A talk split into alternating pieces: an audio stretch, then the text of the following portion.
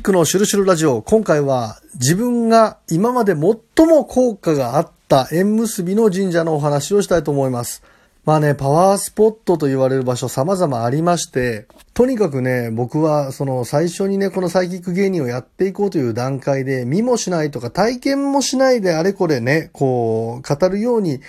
ならないように、ね、なるべくだったら足を運んでね、えー、足を使って取材しようというのをね、ポリシーにしてきて、もちろん聞いた話、伝聞の話をね、こうお伝えするときもあるんだけれどもね、パワースポットというものに関してはね、やはりこう、机上の空論だけではね、どうにもならない。まず行くということが大事ということで、本当にね、日本中あちこちね、いろんな場所に行きました。で、えー、サイキックの先生のね、えー、秋山誠さんに教わったんですけれども、人ってね、あの、記憶が曖昧になったりとか、主観的になって記憶をね、編集しちゃったりするところがね、あるんでね、とにかくね、あの、日記をつけるといいと。で、パワースポットと自分の相性の見方というのは、まず行ってみて、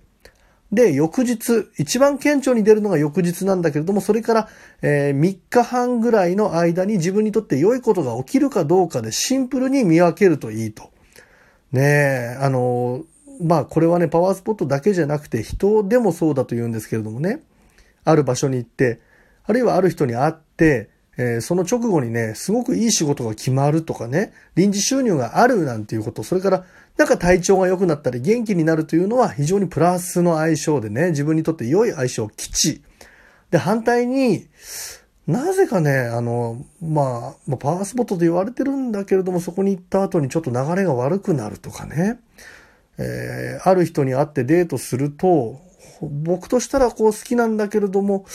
なぜか、仕事が解けてしまったりとか、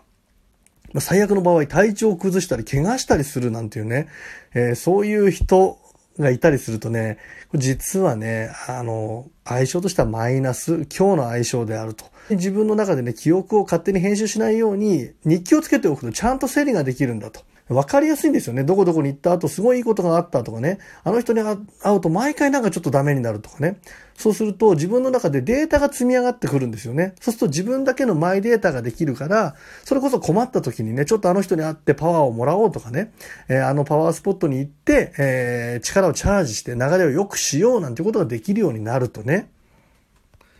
もうそれを教わったんでね、もう本当に仕事に行くときにね、もう東京以外の仕事なんかがあるとね、前乗りしていろんなパワースポット行って仕事して、で、後泊して、またね、まあ自分温泉だとかね、あのー、まあ自然がすごいあるところとか好きなんでね、そういうまあパワースポットと言われる場所だとか自社仏閣に行ってずっと日記をつけ続けていいことがあるないっていうのをね、こうデータにしていってね、だんだんとね、それがね、こう積み重なってくると体感も含めて分かってくるようになるというのはね、これはもうあくまで僕流のやり方なんですけれどもね、けども最もね、相性が良いというか今までに効果を感じた場所、それがですね、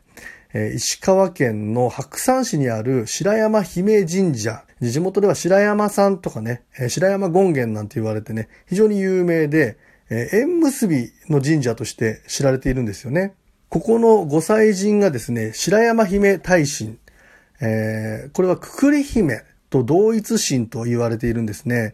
白山くくり姫といって、きくり姫。えー、人と人との縁をくくる、結びつけるという意味でね、まさしく縁結びの神様と言われていて、この白山姫神社、絵馬がね、あの、丸い絵馬になっていて、丸い、まあ、円の形をして、その真ん中に結ぶっていう字が書いてあって、まさしく縁結ぶなんですよ。で、その他に、イザナギ、イザナミが祀られていてね、この三柱が神様としているんですけれども、このくくり姫というのがですね、非常にパワーが強い。くくり姫の日と言われるのが重陽の節句なんですよ。くがつここのか。そもそも数字のきゅうというのが一桁の数字の中で最も大きい数で、で、そのきゅうのゾロ目、きゅうがふたつ重なってきゅうじゅうきゅうになるわけですよ。漢字のひゃくという漢字はね、あの、向こう側の世界、まあ、霊界、あっち、あの世側の世界と言われるんですけど、そのひゃくに行く一歩手前ね、漢字のひゃくの一番上の横棒を取ると、ひゃくからいち引くと、白っていう字になるんですよ。これがまさしく白山のことを表していてね。この白というのは白山くくり姫を表していて、重陽の節句、きゅうのゾロ目できゅうじゅうきゅうを表すんですよね。それでこの最強のパワーを誇ると言われている白山姫神社に、えー、石川県で仕事があっった翌日に行って、お参りして、まあ、その時僕フリーでね、こう、なんかだんだんね、こう、おじさんの階段を登ってたんですよ。おじさんの階段登るっていうね、こう、なんか、なんか、自然とおじさんの階段を登ってるつもりがないのに登っている。こう登るのに体力いらないんですよ、おじさんの階段って。階段降りてる感じなんだけれども、登ってってるっていうね、おじさんの階段登っていて、なんかね、フリーでね、当時ね、彼女すらできる気がしなかった時だったんですけれどもね、この白山姫神社にお参りした翌日に東京でトークライブがあって、えー、そこにですね、笹公人さんというね、歌人の、まあ、天才歌人の方がいてですね、えー、鬼三郎のね、歌集をね、こうまとめられていたりとかね、非常に、まあ、オカルト短歌みたいなものを作られていてね、現代の天才の歌人なんですけどもね、笹さんがお客様で来てくださっていて、笹さんの、えー、短歌の結社の生徒さんの女性がいてね、で、その方と一緒にまあ見に来てくれたんですよ、他にも何人かで。で、その女性を紹介していただいてね、その方がね、こう、今の奥さんなんですよ。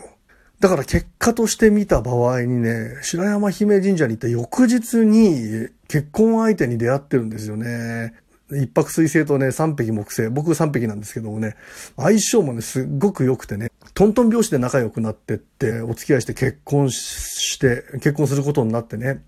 で、結婚式しようということになった時に、これ、あの、意図したわけじゃないんですけれども、会場の都合とか、スケジュールをいろいろと見ていって、たまたまなんですけれども、その結婚式を挙げた日がくがつここのかの重陽の節句だったんですよね。まさしくね、あの、白山くくり姫の日だったと。で、超無の世界のね、出演者なんかもいらしていただいて、三上編集長ね、並木先生、すみさん、そして、なんと司会をね、あの、島田秀平先輩がやってくださるというね、もう本当にありがたい会ですごく盛り上げていただいて。で、そのくがつここのかが、えー、またこれも偶然の一致なんですけれどもですね、えー、三上編集長の誕生日だったと。